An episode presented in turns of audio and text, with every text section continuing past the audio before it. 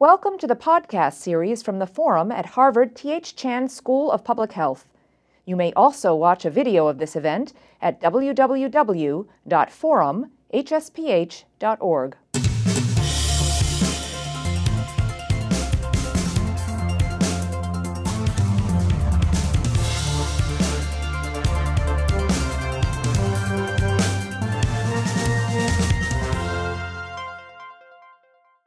Hi, and welcome everyone. I'm Carolyn Beeler. I'm the environment reporter at PRI's The World and today's moderator. Our panelists, starting from my immediate right, are Gina McCarthy, the 13th Administrator of the EPA and Professor of the Practice of Public Health in the Department of Environmental Health at the Harvard Chan School. There's another one like that. to her right is Wendy Jacobs, Emmett Clinical Professor of Environmental Law and Director of the Harvard Law School Emmett Environmental Law and Policy Clinic. Joining us remotely are Bill Ruckelshaus, the very first and also the fifth administrator of the EPA and strategic director, Madrona Venture Group, and Tom Udall, senator for New Mexico and the ranking member of the Senate Appropriations Subcommittee overseeing the EPA's budget. Today's panel is being presented along with my organization, PRI's The World, and WGBH. We're streaming live on the World and the Forum's websites, as well as Facebook and YouTube. Uh, toward the end of the panel, we'll be taking questions both from the in studio audience and online. Um, you can email those questions if you're joining us remotely to the forum at hsph.harvard.edu. And you can also take part in a live chat that's happening on the forum site right now. Um, with that housekeeping done, today we're here to talk about recent changes to American environmental policy. Um, President Trump, during his campaign, campaign, pledged to essentially dismantle the EPA. Today, two years in, uh, two years later, we're seeing how that promise is playing out and who the Trump administration has appointed to key posts, how they're interpreting environmental law, and which Obama era rules and regulations they are rolling back. We're also seeing a totally different vision of what role science should play in informing policymaking at the EPA. That's going to be sort of our main topic here today. Um, and to kick things off, we've got a short video taking us back to May of 2017 when President Trump announced that he was going to roll back the Clean Power Plan. We've already eliminated a devastating anti coal regulation, but that was just the beginning. Today, I'm taking bold action to follow through on that promise. My administration is putting an end to the war on coal. Going to have clean coal, really clean coal. With today's executive action, I am taking historic steps to lift the restrictions on American energy, to reverse government intrusion, and to cancel job killing regulations.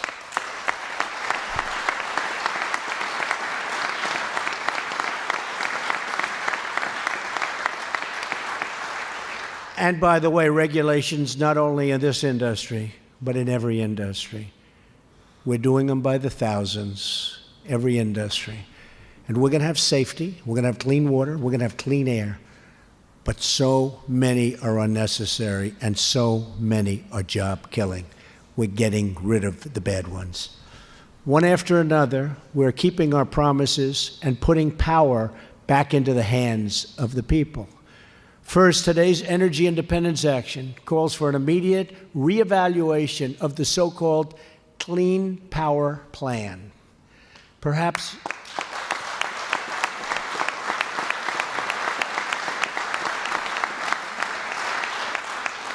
Perhaps no single regulation threatens our miners, energy workers, and companies more than this crushing attack on American industry. Gina, you were the EPA administrator right before President Trump took office, in addition to what we just saw about the Clean Power Plan. Can you sort of go over an overview of what kind of policy changes we've seen since you left your sure. post? Uh, yeah, I'm, I'm happy to do that. I can tee stuff up, and others, hopefully, all the experts will, will hit it out of the park. Go Red Sox. So.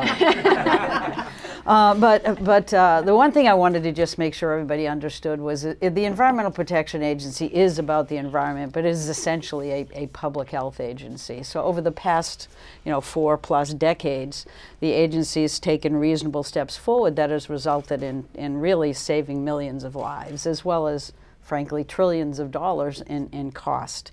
And so I'm, I'm proud of the work that it's done. But today, what we see is that I think the president is trying to make good in his promise, which is he came in there obviously with an intent to roll back rules that were done, and frankly, most notably, everything the Obama administration did.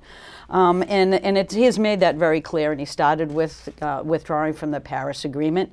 He's looking at re, uh, eliminating the Clean Power Plan, our clean car rules, our clean water rules, our chemical safety rules, and soon our mercury and air toxic standard. These are big rules that offer significant public health benefits. They simply save lives, and they make our our uh, our ability to live healthy uh, and have our communities healthy. Uh, they advance those issues tremendously.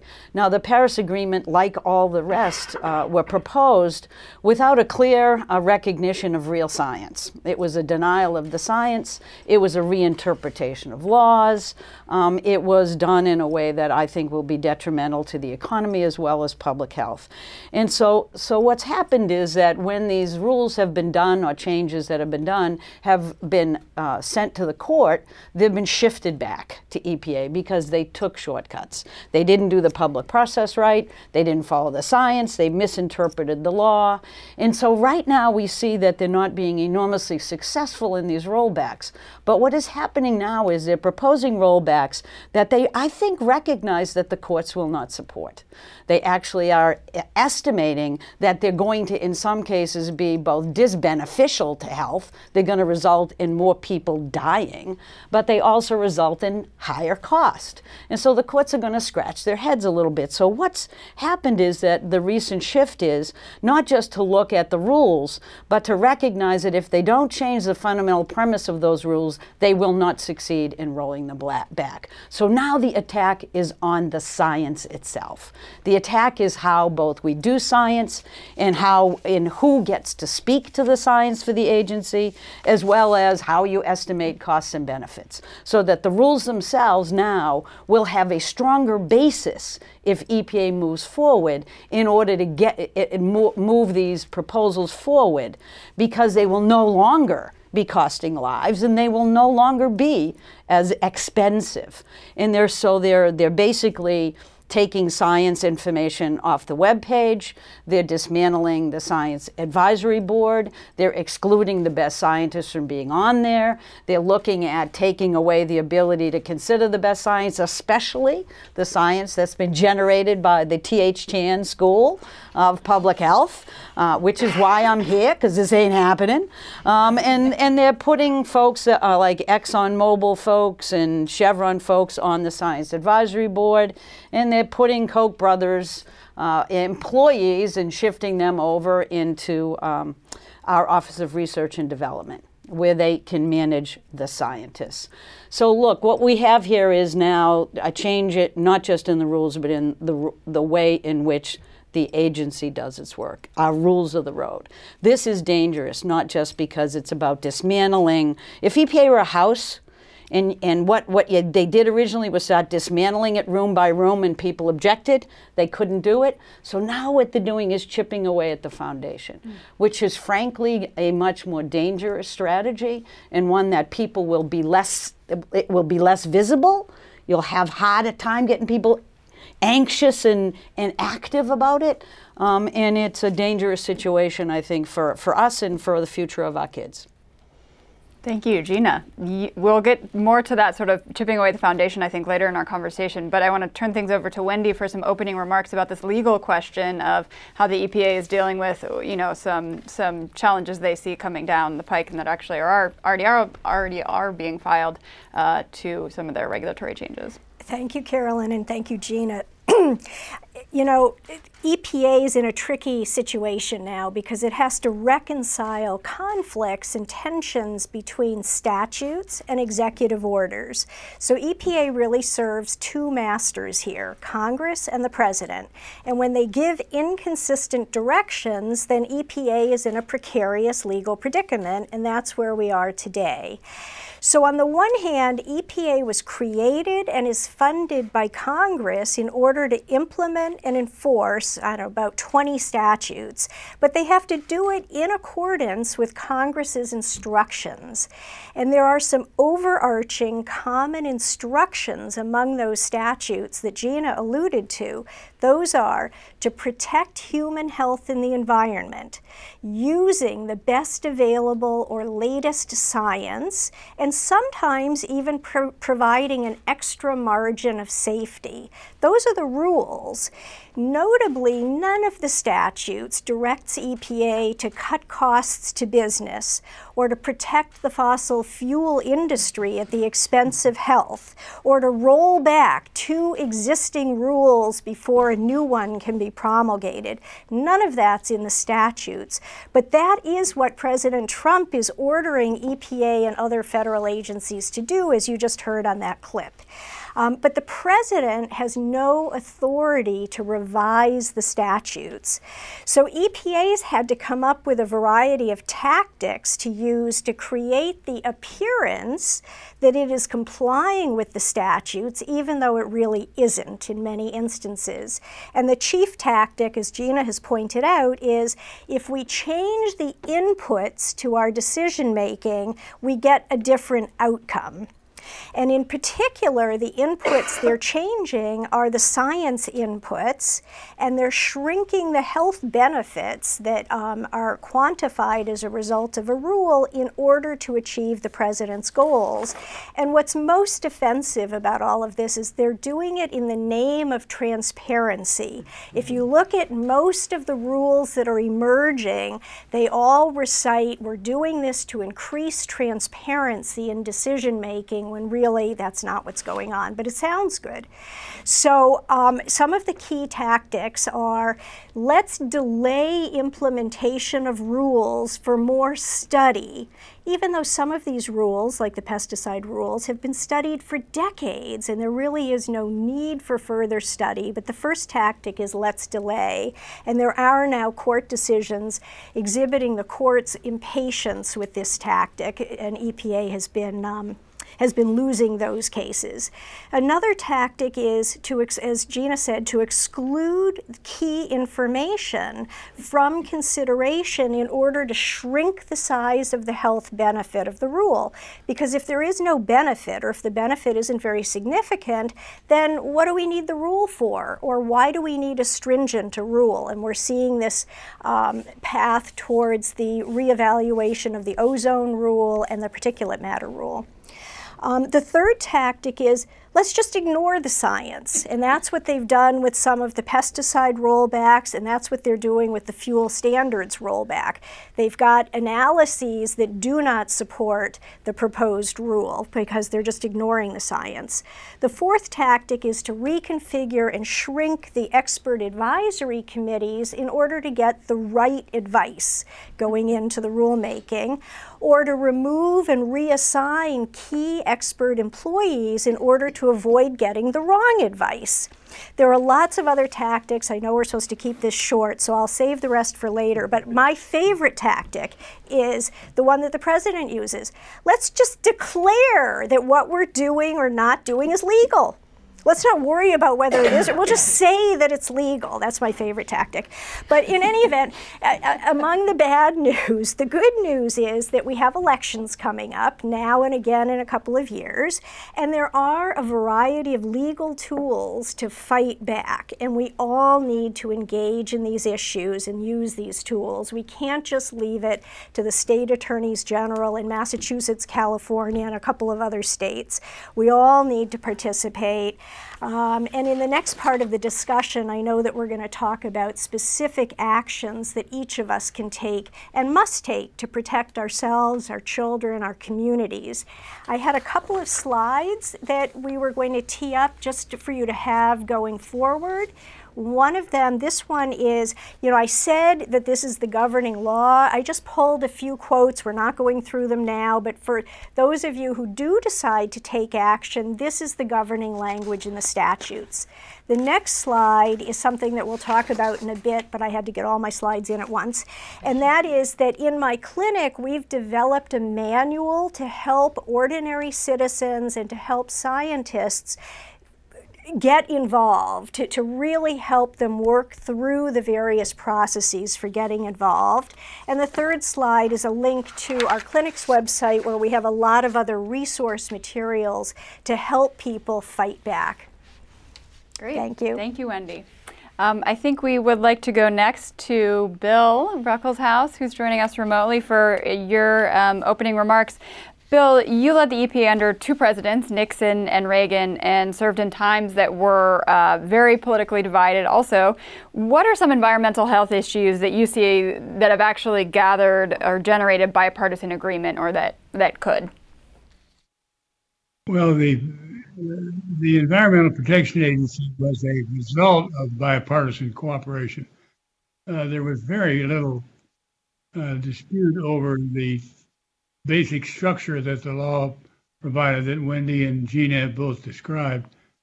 Uh, and that, that formed the infrastructure of our effort to protect public health and protect the environment uh, from 1970 on, essentially. And the, the country is appreciably better off from the standpoint of cleaner air and cleaner water as a result of what EPA has done over that almost 50 year period now. What they have described is a, an administration that is essentially tearing that infrastructure down, doing everything they can to change it so that it doesn't have the same impact uh, on industry as one of their principal interests, but also doesn't have the same impact on the public. It has a much worse impact on the public because they're not being protected uh, like they were before. Uh, they both have mentioned, both Gene and Wendy have mentioned that the EPA statutes are essentially public health statutes. The determination of what that public health impact is is essentially a scientific uh, judgment. The scientists say what the problem is under the EPA uh, standards, uh, statutes, and then EPA and and plus the stand the scientists sometimes cooperate and work together with the agency, uh, determine what should be done about them, uh, the impact that these uh, uh, these substances that they regulate are having, and if if it has happened over the last 50 years, the agency is diligent about trying to identify the biggest risk and do something about it, then the, the health of the American people will continue to improve. The opposite is also true people are going to be hurt very badly. More of them are going to be hurt. Some of them are going to die as a result of exposure to substances that are no longer controlled the way they once were. And that is a real tragedy. Great. Thank you, Bill. Uh, and Senator Udall, thank you for your patience. Um, on to you for your opening remarks. Um, you, uh, Bill was mentioning, you know, changes in regulations with toxics. You've been watching closely and, and actually pretty involved in how rules and regulations around chemicals and pesticides are changing within this administration. Will you tell us, first of all, just what you've been seeing and advocating for and how your constituents are actually being affected by these changes? You, you bet. And it's a, uh it's a real honor to be with you here today and to have uh, to participate with you, Carolyn, Gina, and Wendy, this very, very distinguished panel. First of all, what we had happening um, in the chemical safety space for 25 years before the Obama administration tackled it was a chemical safety law that was broken. And the courts emasculated it in 1991, and we didn't really put a strong law in place until 2016. Uh, it's a good, strong law. I know some of the people that work for Gina said uh, that this is probably the strongest law in the world in terms of regulating chemicals and getting to the public health issues that the panel has talked about. Um, and then what we saw was a remarkable, uh, under the Trump administration with that ruling that happened, a remarkable uh, disaster in terms of how regulations were put in place for the strong law and how the implementation of the law was undertaken. Uh, Carolyn, you've asked me, you know, what are my constituents thinking? Have they, uh, what's happened with this good law and how has it gone so awry? Uh, basically, what I would say, as far as the chemical part of this particular law and what the EPA does, the agency has been captured by the industry. Lobbyists in the industry, uh, it was mentioned earlier, the Koch brothers have the person running the regulatory and science office in the agency, not a professional, not a person uh, that really should be doing that kind of job. So, what uh, I've tried to do with my subcommittee is do oversight of the EPA. We did it for close to 18, 19 months with Pruitt. We're now with Administrator um, with Administrator Wheeler. We've looked at how they're implementing TSCA. We're looking at the um, uh, science office and how it's being managed and what the people uh, are in place there. We're looking at how they're disregarding science in terms of coming up with regulations and protecting public health, which is really an astounding thing because EPA has some of the best scientists in the world looking at these public health issues. And then the administration appears to just be abandoning the bedrock science in terms of analyzing issues and putting uh, public safety uh, into public uh, health first and number one. Uh, we're also seeing, and we're doing oversight there on the gutting of the Clean Power Plant. But my conclusion is what people want uh, is they're asking for a credible regulator. You have two credible regulators in front of you, Gina McCarthy and Bill Ruckelshaus. They had a history of looking at everything that was around them, everything that was coming in, relying on the scientists, and doing the very best they could to come up with decisions in terms of public health. So that's where we want to be. We're certainly not there right now. Thank you. Thank you, Tom. Uh, and on that note, talking about toxics and chemicals, we have another short video, this one from the Environmental Working Group, that gives a bit of an overview uh, of, of some of the health impacts of what you were just talking about. When you look at the numbers on children's environmental health, what you see is that a whole series of chronic non communicable diseases in American children are on the rise. So, childhood asthma has increased threefold, 300% since the 1970s. Childhood uh, cancer, uh, the death rate is down, but the incidence of childhood cancer, the number of new cases per thousand children, has gone up 40%. Childhood obesity has tripled. Uh, rates of neurological problems are, are skyrocketing. And people ask, well, what's causing this? And I respond by saying, well, it couldn't be genetics. Genetics simply doesn't bring about change that quickly. And so it's environment, and I think it's a combination of toxic chemicals, lifestyle changes. We're beginning to identify some of the specific chemicals that cause these diseases.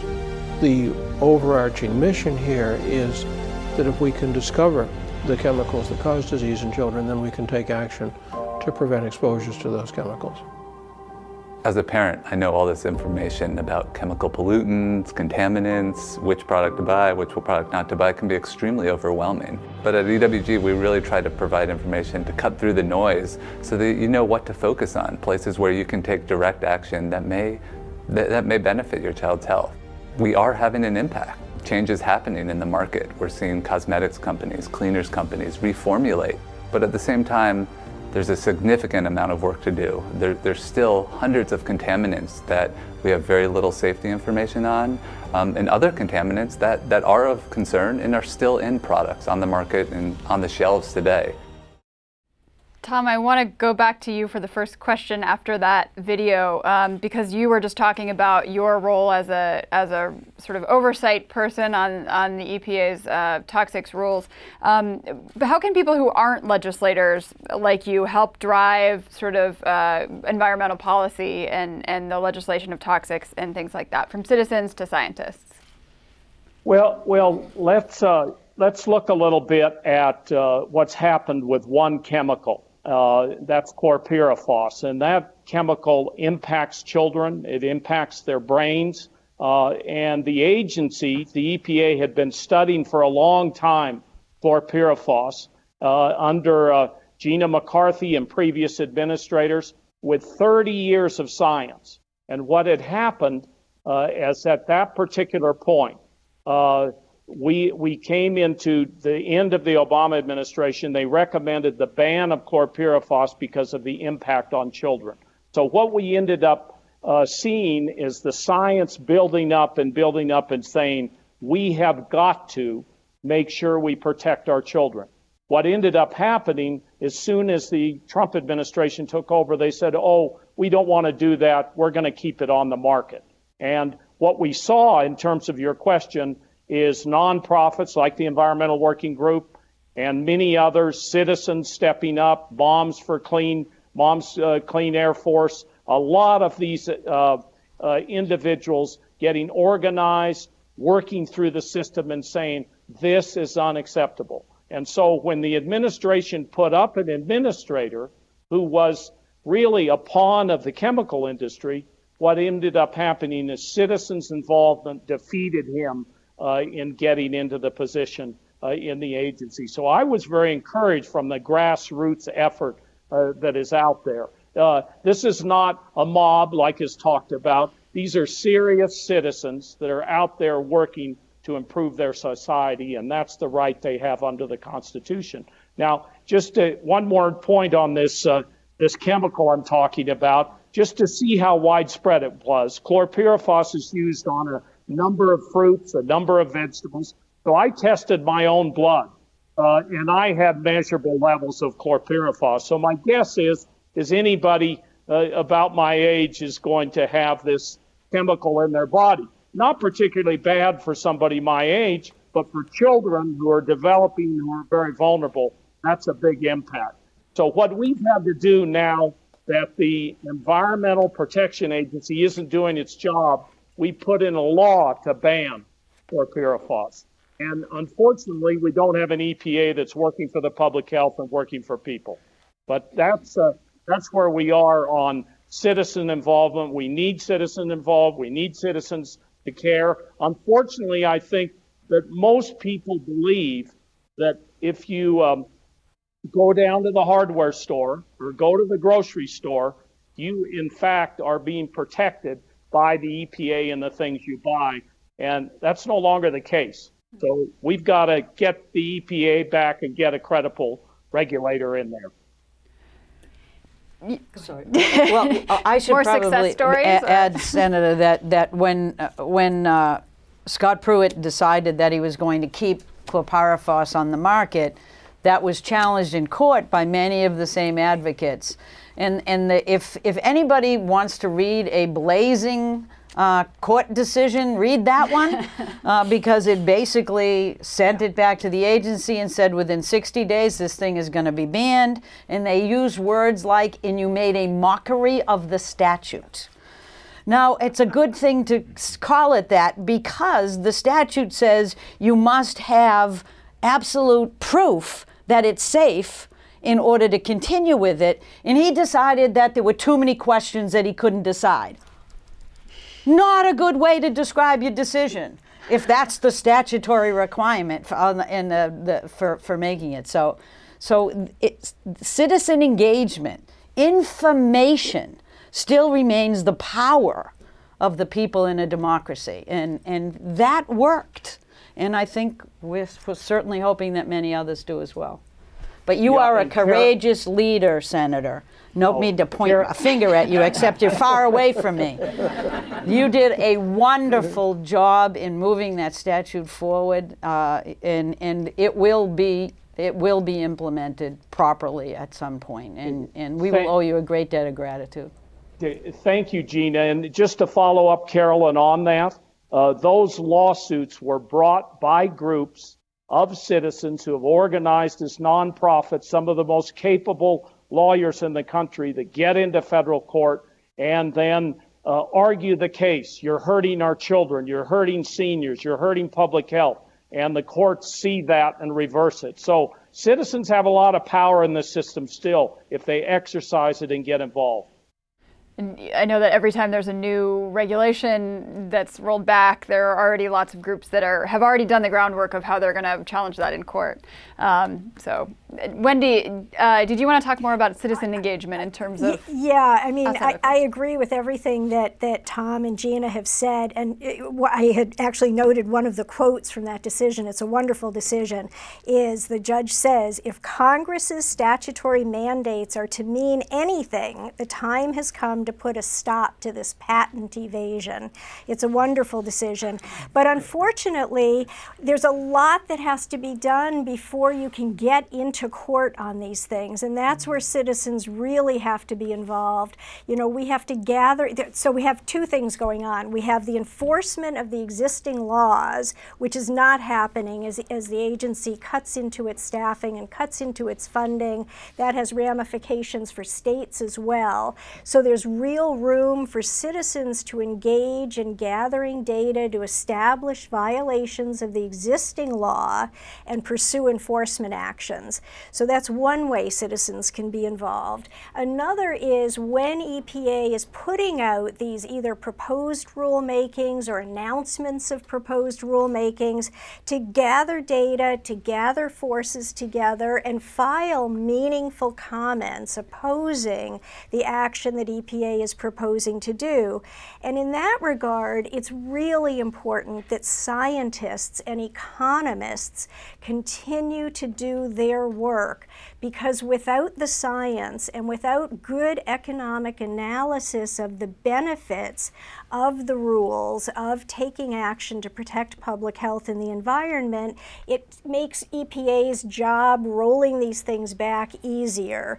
So it's really, really important that scientists continue to do their work and not just publish it in esoteric academic journals, but actually send it into the agencies so that it's in the agency's hands. Send it in again when it's time to comment on a rule. Um, and I would urge economists to really take a lead in, in quantifying the benefits of our rules because it's much harder to quantify those benefits than it is to quantify the costs to industry. I'm wondering, uh, it feels to me just as. Oh, Bill, did you have something to add? Let me try to respond to what a, a couple of uh, questions that have been raised if the citizens really want to have an impact, they have got to let it be known to their elected officials that under no set of circumstances is it okay to continue to use these, whether it's a toxic substance or an air pollution that's not adequately controlled or a water pollution problem. They are not going to be returned to office unless they pay attention to what's going on. This is what happened back in the 19 late 60s and early 70s the public let the elected officials, including the President of the United States, know that he, if he didn't protect their health, if he didn't protect their environment, they were going to turn on him. Most people don't realize that President Nixon, who did start a lot of this stuff, became disenchanted with his own policies. And as he got closer to the election in 1972, 20 days before the election, he said that he was going to veto the Clean Water Act, which was then up for, for uh, reauthorization. He did veto it. 20 days to go with it. He was running against McGovern and was 20 points ahead in the polls. He had no concern about not being reelected. His veto was overruled in 48 hours with 21 votes in favor of the veto, even though the, the Congress was about a half Republican then. And, and the same thing happened with uh, other things that, that Nixon did. He, a message as clear as could be that he was going, they weren't going to tolerate inaction on these environmental standards. That's what's missing today. These these court cases are really important. Follow. Tom Udall's work is exemplary. He's doing the best he can. But the public has got to say, I'm just not in favor of what EPA is doing. I'm demanding that what EPA is doing be carried on. Then their health will be protected.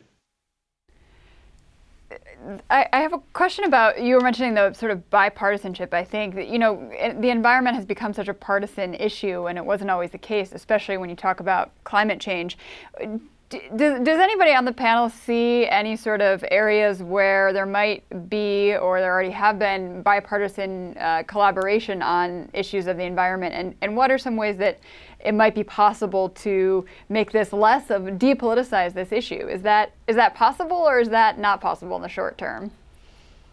Carolyn, the the one area, and it can be expanded on a little bit that I mentioned earlier, the um, the Trump administration put forward a scientist by the name of Mike Dourson uh, to to run uh, a major part of what was going on in the uh, Environmental uh, Protection Agency. Dourson, uh, his uh, position there would have had a huge impact. Citizens organized, bipartisan group of senators stepped forward and denied him the nomination. And so what you have there is people responding to uh, their constituents saying, this guy isn't the right guy for EPA. Uh, what happened with Scott Pruitt and all of his scandals? I think it was incredible that he was there as long as he was there. I think President Trump liked all the dismantlement of regulations and the things that he was doing, but his scandals were so big that he ended up being thrown out. And it was Republicans, some of whom that spoke up along the way. It took way too long, uh, but I must say that I don't think there has uh, uh, been a lot of Republicans speaking up with Democrats on things. I've given you a few highlights, but I think we need a lot more checks and balances. We need Republicans really stepping up to the plate and saying this is wrong what the Trump administration's going, uh, what they're going to do in terms of hurting public health, children, families, uh, and and having that kind of impact. Thank you. Can can, can I just add a, a little bit, and, th- and that is that. Um, you know, I've, I've worked for five Republican governors. Uh, now, mind you, they are Republicans in New England, which many people see as sort of moderate, moderate Democrats elsewhere. Um, but, but, you know, there, there has been progress made under Republican administrations, without question. And, and you're right, it's more contentious than it's ever been. But let me tell you some of the dynamics I see that's playing into that. One is that, you know, it was pretty easy to get people anxious about pollution when you could see it, mm-hmm. when you could taste it you know and, and it's been pretty difficult to explain to people as an administrator of epa that we've fallen short. There's more work to be done. You can't be complacent. I can remember doing mercury uh, work when I was in Massachusetts, and, and I was doing a, a, program where we exchanged, you know, those glass mercury thermometers for digital thermometers. And it was one weekend, and my sister-in-law was minding my kids, and she said, "What are you doing, Gina?" I said, "Well, I'm exchanging these things because mercury is really a neurotoxin. It can hurt your kids." And she said, "That is ridiculous. If it were a neurotoxin, they'd never put it in a glass thing like that. The government wouldn't allow it." I'm like, "I am the government. we do it. You know, so people sort of are complacent about this. They actually think because they can't see it, it's not happening. But the interesting thing is, as much as this administration really wants to roll back and make coal the energy of the future, clean energy is going like crazy it is it is really moving faster than anybody anticipated. I, my my sense is that in the real world, people are not buying this this jargon that's happening at the administration like it's the Republicans hate c- clean air and the Democrats like it. It's simply untrue. But there's no safe place right now for Republicans to be speaking up. But there's a lot of discussion in the background about what do we do about climate change. And there's a lot of Republican governors buying clean energy today. Mm-hmm. And so somehow we, I think, there's a real fear factor with this president that is that is quelling an ability to have a normal conversation about this. But that's just my that's just my thoughts. You know, there's also Carolyn, go- Carolyn, just to uh, to build on what Gina said, and excuse me, Wendy, I didn't mean to no, no. talk over you. The uh, um, there is an enormous amount done in our our federalist system. When you have a system where the states have a lot of responsibility for health, uh, for protecting citizens, for protecting children and families. What happens when you get the vacuum at the federal level? They, they, um, uh, the states step up. And we're seeing great bipartisanship there in legislatures and governors working on these issues. And Gene has given a great example on climate change. I mean, look at, look at how we're progressing in terms of clean energy right now. Wendy, over to you.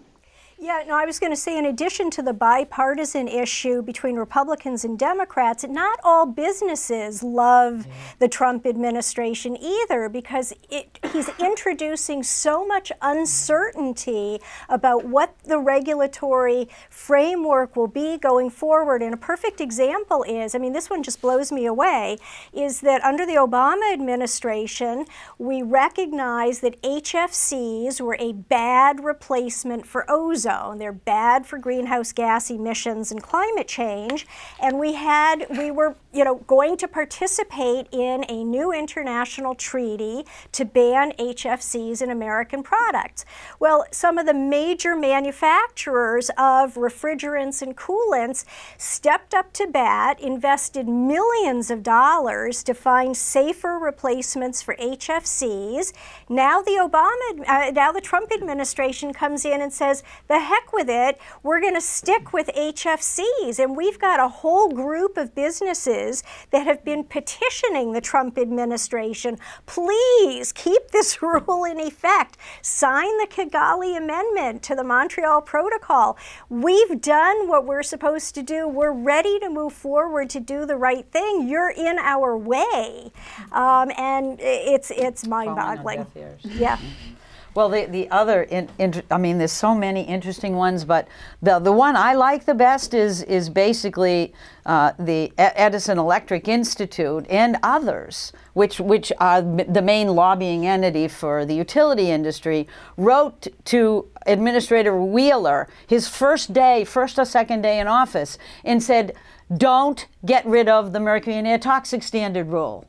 We're done with it. Mm-hmm. We like it. It worked out. We're getting reimbursed for our expenses in the system. If you mess this up, we're all in trouble. And they're still pursuing it. And Ford's going, hey, wait, wait, wait, wait, wait. And them and other uh, automakers are saying, wait, wait, wait. I didn't really mean that I wanted to get rid of all those clean car standards because then I won't have a national program and you're really going to mess up my business. Right. So it's really bizarre to have a president with a list of things to do that he thinks is benefiting industry, and the industry itself is saying you're creating huge uncertainties in the market, and final rules are hard to do for the very reason that you want certainty. You don't want them redone every time there's a change in an administration. But I don't feel strongly about any of this. we can tell. Yeah. Um, I want to move on to questions from the audience now. Uh, we have one, a couple that we got ahead of time, so I'm going to throw one to the panel that's on a, a topic that we sort of touched on earlier, um, but I want to get more into, which is um, what's the possible impact of science, scientific transparency on health studies and environmental regulation? Um, what can researchers do to push forward environmental regulation? This is a question from Quan D who might be somewhere out there. Um, I know him. He's really good. Okay. uh, well, uh, let, let, me. Uh, Bill probably can handle this better than I, but I, just to, to kick it off is that, you know, uh, the the challenge on science is a, is a very important one for us to follow, and I think everybody's concerned about if the if the the rules of the road on science change, then we could we could have some difficulty. Uh, and Wendy, you know this because the courts give such deference to EPA on their science and their analytics, and so it's extremely disconcerting to have this in the mix. Um, and so I do think, but you know, I have trouble thinking that some of the fundamental changes on transparency are going to be successful. Mm.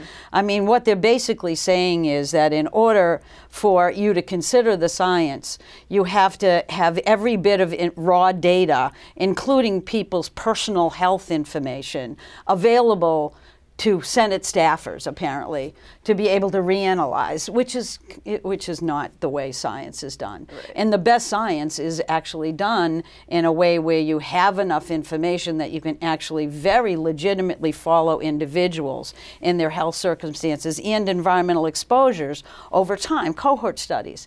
And in order to do that, you sign confidentiality. Nobody wants their personal information displayed, you know, across the world. And so this this is really about making sure that science can be done in a credible way. And the problem that EPA has with their secret science or their transparency argument is that is that for a little science rule, which generally it's hard to get people engaged on, they got 600,000 comments including the Department of Defense saying, "What are you nuts?" because if you take if you really take this as a rule at EPA, it is a rule everywhere.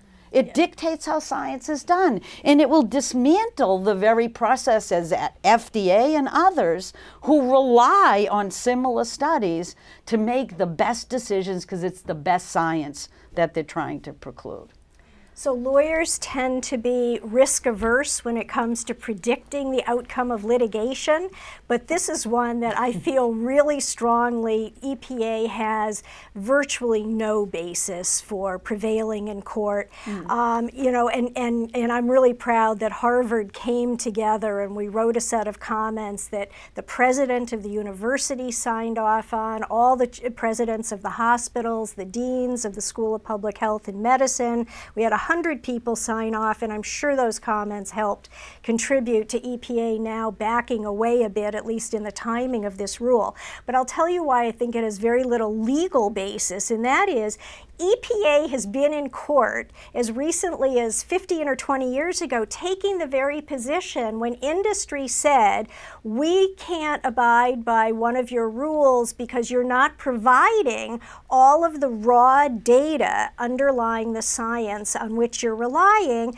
EPA took the position that we don't need the raw data in order to validate a study. I mean, so this is, they have no reasonable basis for switching positions now. Furthermore, the real experts in deciding how a study should be validated are the scientists, not the policymakers. And we have scientists struggling very hard to come up with rules about what, it, what does it mean to be transparent in our reports?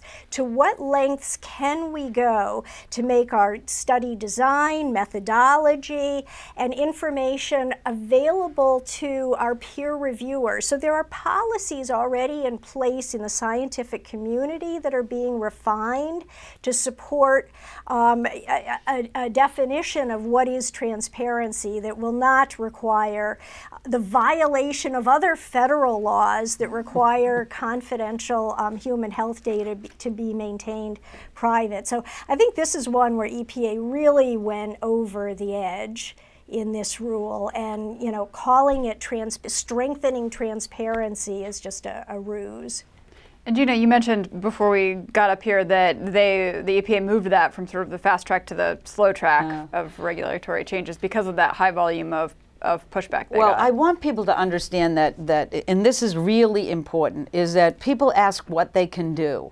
You know submitting comments on a rule is an essential part of the public process but it is also an essential part of the legal process. Because when you when uh, i'll give you an example. The clean power plan uh, all told between proposal and final received about 8 million comments. Oof a lot of comments, right? I did not read them all. I will admit that. I would still be chugging away at it had I tried. But but you in in the final rule had something in the order of four four million. And and the what you have to do when you receive a comment is you the law requires that you actually respond to those com- comments the, uh, you, you, anything that's substantive you have to respond to.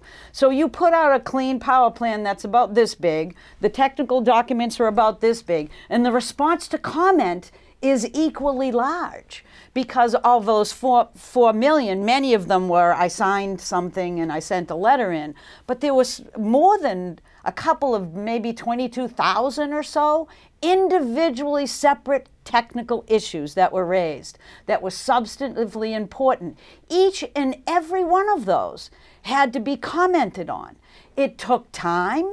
And if you fail to actually address a substantive comment that could have had an ability to change the outcome, boom, the court sent it right back to you. You and you, they either vacate uh, the rule or I'm sorry, go ahead, Bill.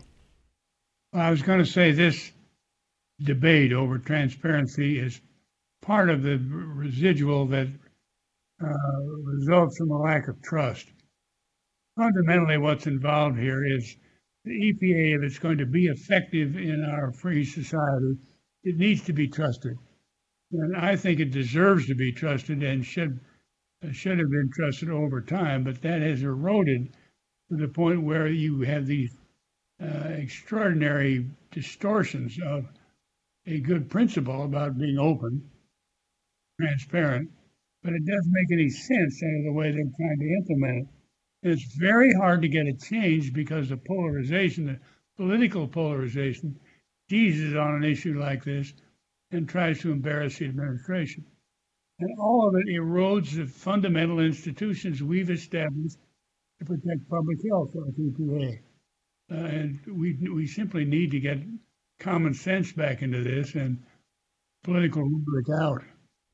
And that's going to be hard, Bill, because of the way they've reconfigured the advisory committees, among other reasons, is we're now going to have EPA putting in, you know, once it's challenged in court, EPA will have a record for the court that suggests that its experts support the outcome mm-hmm. of the proposed rule. And that really does, as Gina says, puts an enormous extra burden on the public to be sure that we don't just sign form letters, but that we come forward with meaningful information to refute the basis, whether it's the science, the economics, the technology basis for some of these rules. And we need to go back to what the statutes say, which is why I prepared that little chart for, of the statutory language.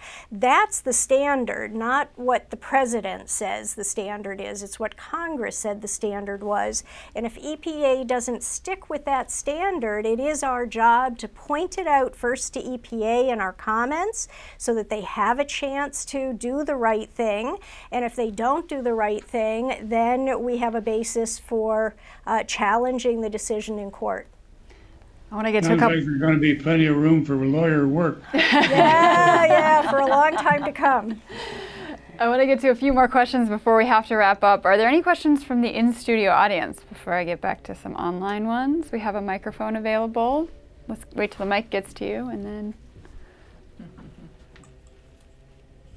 It's been interesting to me that EPA has decided to do try to do the what they're calling the transparency and consistency initiatives through regulation. Um, do they actually need regulate new regulations in order to move forward with the sorts of things that they're proposing?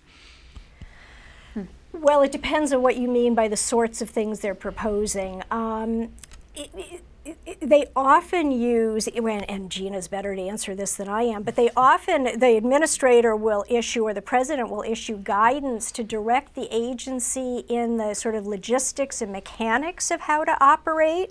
But if they're going to actually implement a rule that Congress has delegated, uh, uh, implement a statute by means of a rule, that does, you know, that does have to be done by rule. To do something substantive under a statute, statute has to be done by a rule, and that rule has to go out, the proposed rule, to public notice and comment.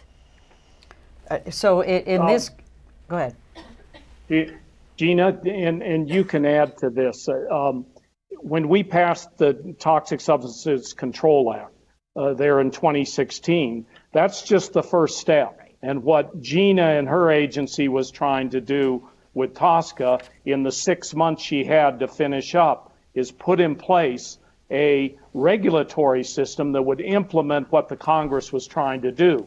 And unfortunately, because there was only six months, they didn't quite finish that. And so those very good regulations that were started were pulled back. And now there are a lot of what's being done to re, uh, to what they would call reevaluate, but it's really roll back what TSCA was trying to do. So it's very, very important for people to understand it isn't just a law, it's the implementation of the law and it's the regulations that specifically focus in on the science and the public health, making sure we get all of it right. And, and I think you know, uh, uh just to round this out, EPA has has both rulemaking, and they do that when they essentially know that there is a, a a fundamental change in which the agency is doing its work. And, and in order to really implement that effectively, you go through a rulemaking or the law requires it. You have guidance documents and you have policies. And all of those issues are in play today.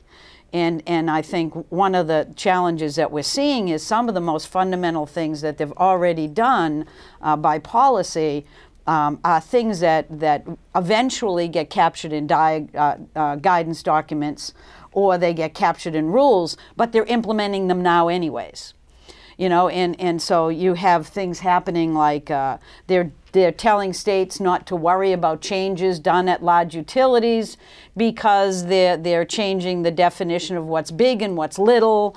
You know, they're doing all kinds of uh, sort of things that, that weaken the ability of the agency to function now. And they're changing, you know, eh, the, the, I think the hallmark of EPA has been that it's done good science. It's captured it in a, a public process and done it well, but it's implemented it. And the big piece that people are forgetting is the agency is not implementing or enforcing its rules now, even the ones that are on the books and they're not talking about. So we have some fundamental challenges today. Uh, never mind what the what might happen uh, in the future. Well, on that cheery note, yeah, thanks. it's time to wrap up. Um, thanks to everyone here in the studio audience and um, online for your questions. We didn't have time to get to all of them, um, but we've covered a lot of ground here today. So just before we all part ways, I wanted to ask each of our panelists to give us just a 30 second or one minute takeaway message or policy recommendation that we can take with us after we are finished watching this forum. Um, let's start with you, Gina. Vote. Very simple. First you register, then you vote. All right, that was about two seconds. I like it. When do you want to go next? Yeah, I would say each of us has the responsibility and the power to stand up and defend ourselves. We can't assume other people will do it for us, and we need to do it now and not wait until 2020. And there are tools out there to help you. Okay. Uh, Tom, to you next. Uh, thank you, Carolyn. I, I think one of the things that is the most important here is to put in place real checks and balances. We have 18 days to this election. Many places you can vote early and absentee right now. And I think what we're going to see in this election is a real pushback against some of the things this administration is doing and putting checks and balances in place. So Congress plays a significant role in public health and climate change and moving us in the right direction. Thank you very much. It's great to be with you. And Bill, last word to you. Well, I'm so convinced that trust is important uh, in this whole area that uh, whenever the agency acts in a way that it does not foster trust among the public, the public raises its hand and says so. Uh, and with a strongly supported, like it was in this uh, late 60s, early 70s set of environmental and public health laws and regulations, uh, our country will once again be marching forward and leading the world on these very important issues, which at one point we did lead the world. So that's all we need to pledge to do today is lead the world. Uh, thank you all panelists uh, for participating. Thanks to our audience both here in the room and remotely for your thoughtful questions. Um, please consider tuning in for the next forum here, Stroke, Successes and Setbacks with a Notorious Killer. That's on November 22nd from noon to 1 and you can get more information on that or any of the forum's programming at forumhsph.org. Thank you everyone. Thank you. This has been a production of the Forum at Harvard T.H. Chan School of Public Health. You can find the complete video of this event and post your comments at www.forumhsph.org. Thank you for sharing the forum.